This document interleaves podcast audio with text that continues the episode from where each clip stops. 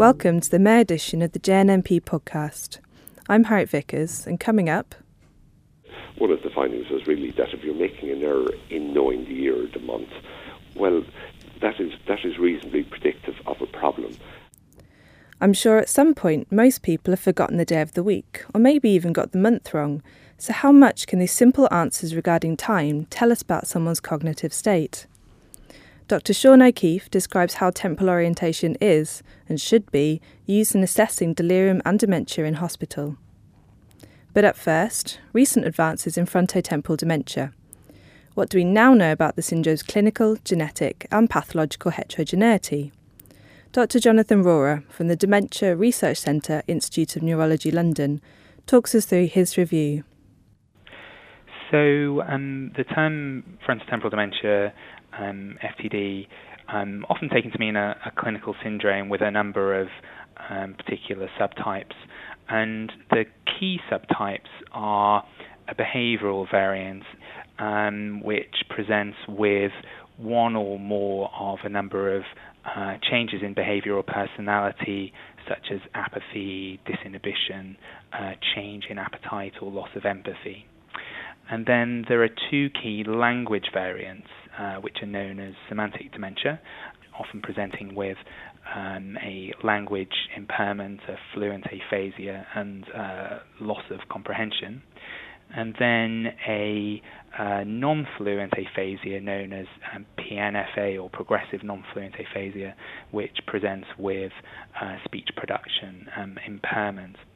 And these are the key variants, but they overlap with um, a number of motor syndromes. So, uh, two atypical Parkinsonian syndromes, corticobasal syndrome uh, and uh, progressive supranuclear palsy. Um, and also, there's overlap with uh, motor neurone disease um, or ALS the term uh, frontotemporal lobar degeneration, or FTLD, is often used to mean the pathological syndrome, and there are a number of pathological subtypes. And uh, the reason for the two terms is because there isn't really a, a clear one to one clinico-pathological correlations, um, and so we, we try and use those two terms just to distinguish the clinical syndrome and the, and the uh, pathological syndrome. Sure.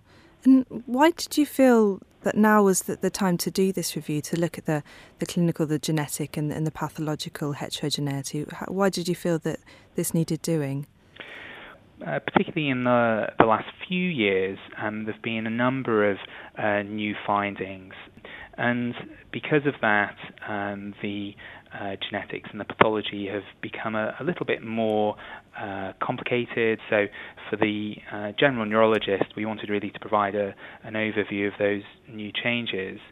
So, in genetics, um, there's been um, a new a gene found that's related to um, uh, frontotemporal dementia, and that's a gene called progranulin. And then um, pathologically, uh, there are two new uh, proteins that are, have been found to be associated with um, FTD, and they are um, a protein called TDP43 and another one called uh, FUS or um, FUS. Having found those, it's allowed us to try and refine our um, clinico-pathological and clinico-genetic correlation to understand uh, the disease a, a bit, bit, bit better but um, in some ways it's made us understand things uh, more, but in other ways it's knowing uh, that there are more genes and more proteins involved has, has complicated the criteria for uh, FTD, and so, so, we thought that a, a, review of all those changes in recent years would be useful. So, so do you have um, a fixed classification of FTD, or has all this recent work sort of thrown it into disarray?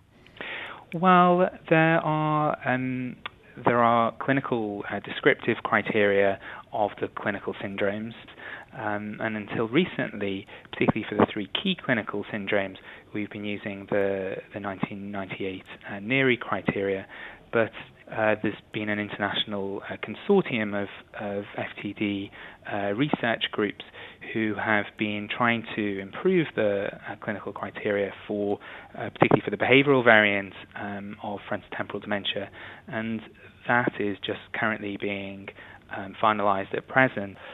Um, separate to that, um, there are new uh, criteria for the pathology of, um, of FTLD, um, and really one of the uh, things, particularly for, for clinical researchers, is is really trying to be able to link um, the the clinical syndromes with the with the underlying pathology, particularly because one of the most important things that will hopefully happen in the FTD field in the forthcoming years is the availability of um, disease-modifying therapies um, that will hopefully come to clinical trials. And so, what we really need to be able to do is to develop better criteria and better um, biomarkers to be able to actually identify the underlying pathology of, of um, patients in life, so that we know who to who can go in, into the uh, right trials. And and what about uh, diagnosis? Having looked at all the the work that's been done so far and is, is ongoing, do you have any recommendations for improving this? Well, I mean, I think the um, diagnosis now is um, uh, well traditionally has been has been uh, based on um, a clinical assessment, a neuropsychological assessment, and then in more recent years with um, structural and sometimes functional um, imaging. Um, and I think what um, is likely to change over the next few years is to be able to move to uh, develop better um, biomarkers for the underlying disease. So, um, uh, new research is looking at um, both serum and cerebrospinal fluid uh, biomarkers and uh, more detailed um, neuroimaging methods to try and really move us into an area where we are um, being able to really um, make a, a, genetic or pathological diagnosis um, in life rather than really just diagnosing uh, a clinical syndrome. It's the heterogeneity of the underlying uh, genetics and pathology for each of the clinical syndromes that makes it very difficult to be able to do trials in those uh, syndromes, particularly when um, when what we really need to know is is actually what's what's going on at the level of the, the gene or the cell. Um, and so I think probably the next few years we'll really see um, a huge um, move to being able to develop um, better diagnostic uh, biomarkers that will be useful for trials.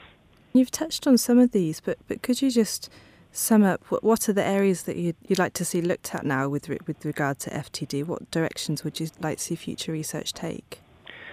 Um, some of the work that we've been doing looking at longitudinal um, structural brain imaging um, will be very useful in terms of um, biomarkers for trials to see whether the, the, the treatment's actually working. But um, hopefully, what we will be doing is really being able to um, use either um, structural or um, uh, new um, PET imaging um, to be able to identify patients during life. And one of the um, most interesting uh, bits of research in Alzheimer's disease in recent years has been the, been the development of PET ligands that bind to amyloid um, in um, FTD, where the underlying um, abnormal proteins are tau, TDP43, and, and FUS, it would be um, a huge uh, step forward if we developed um, ligands to be able to look at those using PET scans. Um, or developed uh, cerebrospinal fluid markers that could uh, tell us about those. But there's also really interesting research looking at possible um, disease modifying therapies for patients with um, uh, underlying tau pathology and also for patients with um, progranulin um, mutations. And really, in the next few years, um, we'd really like to be able to be uh, to move into a, into a time when we are actually um, uh, trying to treat these um, conditions. Jonathan Rohrer there on frontotemporal dementia. That review is May's editor's choice so for more details go to jnnp.bmj.com. And now, JNNP's Patient's Choice. Sean O'Keeffe is at Merlin Park University Hospital. He's been researching how simple questions about time should be used to assess someone's mental state. So, hello, Sean. Welcome to the JNNP podcast. Thank you very much. Um, could you just tell me what really the impetus was behind the paper? Why did you decide to ask the questions that you did? Well, checking orientation to time is, is really a very well established part of mental status testing in, in hospitals and in the community for that matter, where you ask patients do they know the, the year, the month, the day of the week, the date, and sometimes the time of the day. Uh, and it, it's very widely used, and yet we've always had a degree of uncertainty as to how you're to interpret mild or minor errors. Uh, for example, there's never any doubt in knowing that there's a problem if a patient asked in 2011 says it's uh, 1976, for example. Uh, it, it's much less clear how you interpret asking somebody uh, the date when they've been in hospital for a few weeks, because uh, as you know, when you're in that type of environment, you, you lose your usual cues, uh, the ones that would tell us all what, what day of the week it is, because we're, we're keeping an eye out for the weekend, for example. Uh, so, so we've never been sure how to interpret some of these errors, and the fear has always been that individual clinicians were making their own mind up, if you like, and that it would be helpful to look at it formally. Great. And what what specifically did you want to achieve with the study? It seems you had some very practical outcomes that you wanted to ascertain. Well, I guess there were, there were two particularly. The, the first is that clinicians do use these tests, so we wanted to know how useful they actually were in, in telling whether or not a patient had cognitive impairment. Uh, and in the hospital setting, that generally means either an acute confusion, uh, usually a delirium due to medical illness or medications, uh, or a chronic problem with cognition like dementia such as Alzheimer's disease. The second question uh, was to, to look at something that's been suspected by people for many years, namely that the degree of temporal disorientation might provide a very rough guide to the severity of dementia. So that somebody who, for example, got 2009 uh, for 2011 w- was better than somebody who got uh, 1956 for 2011. Uh, so we felt it was actually worth, uh, worth looking at that as well in this paper. Did you think that recognition of dementia and delirium in hospital patients was, was done particularly well? Was that was that another aspect? Well, I, I think it's, it's pretty well established that identification is, is very poor. Uh, the most important is the failure to recognise delirium or acute confusion.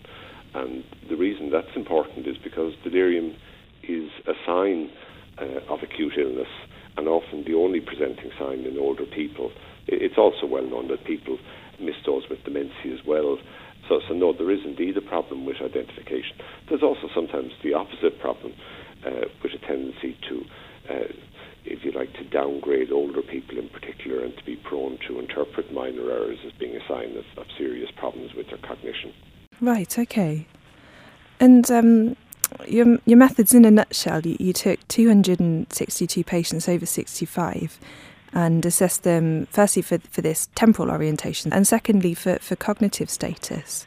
So, so what were your results? I mean, if we start with these questions as a, a guide to the, the presence of dementia or delirium, what did you find here? We found that orientation errors were strongly associated with uh, identification of cognitive impairment. What was particularly important was that, that uh, an error in the year and month were particularly helpful. Certainly for year was very sensitive as well as being very specific. The date in people who were in hospital was very unreliable as, as, a guide to the presence of cognitive impairment.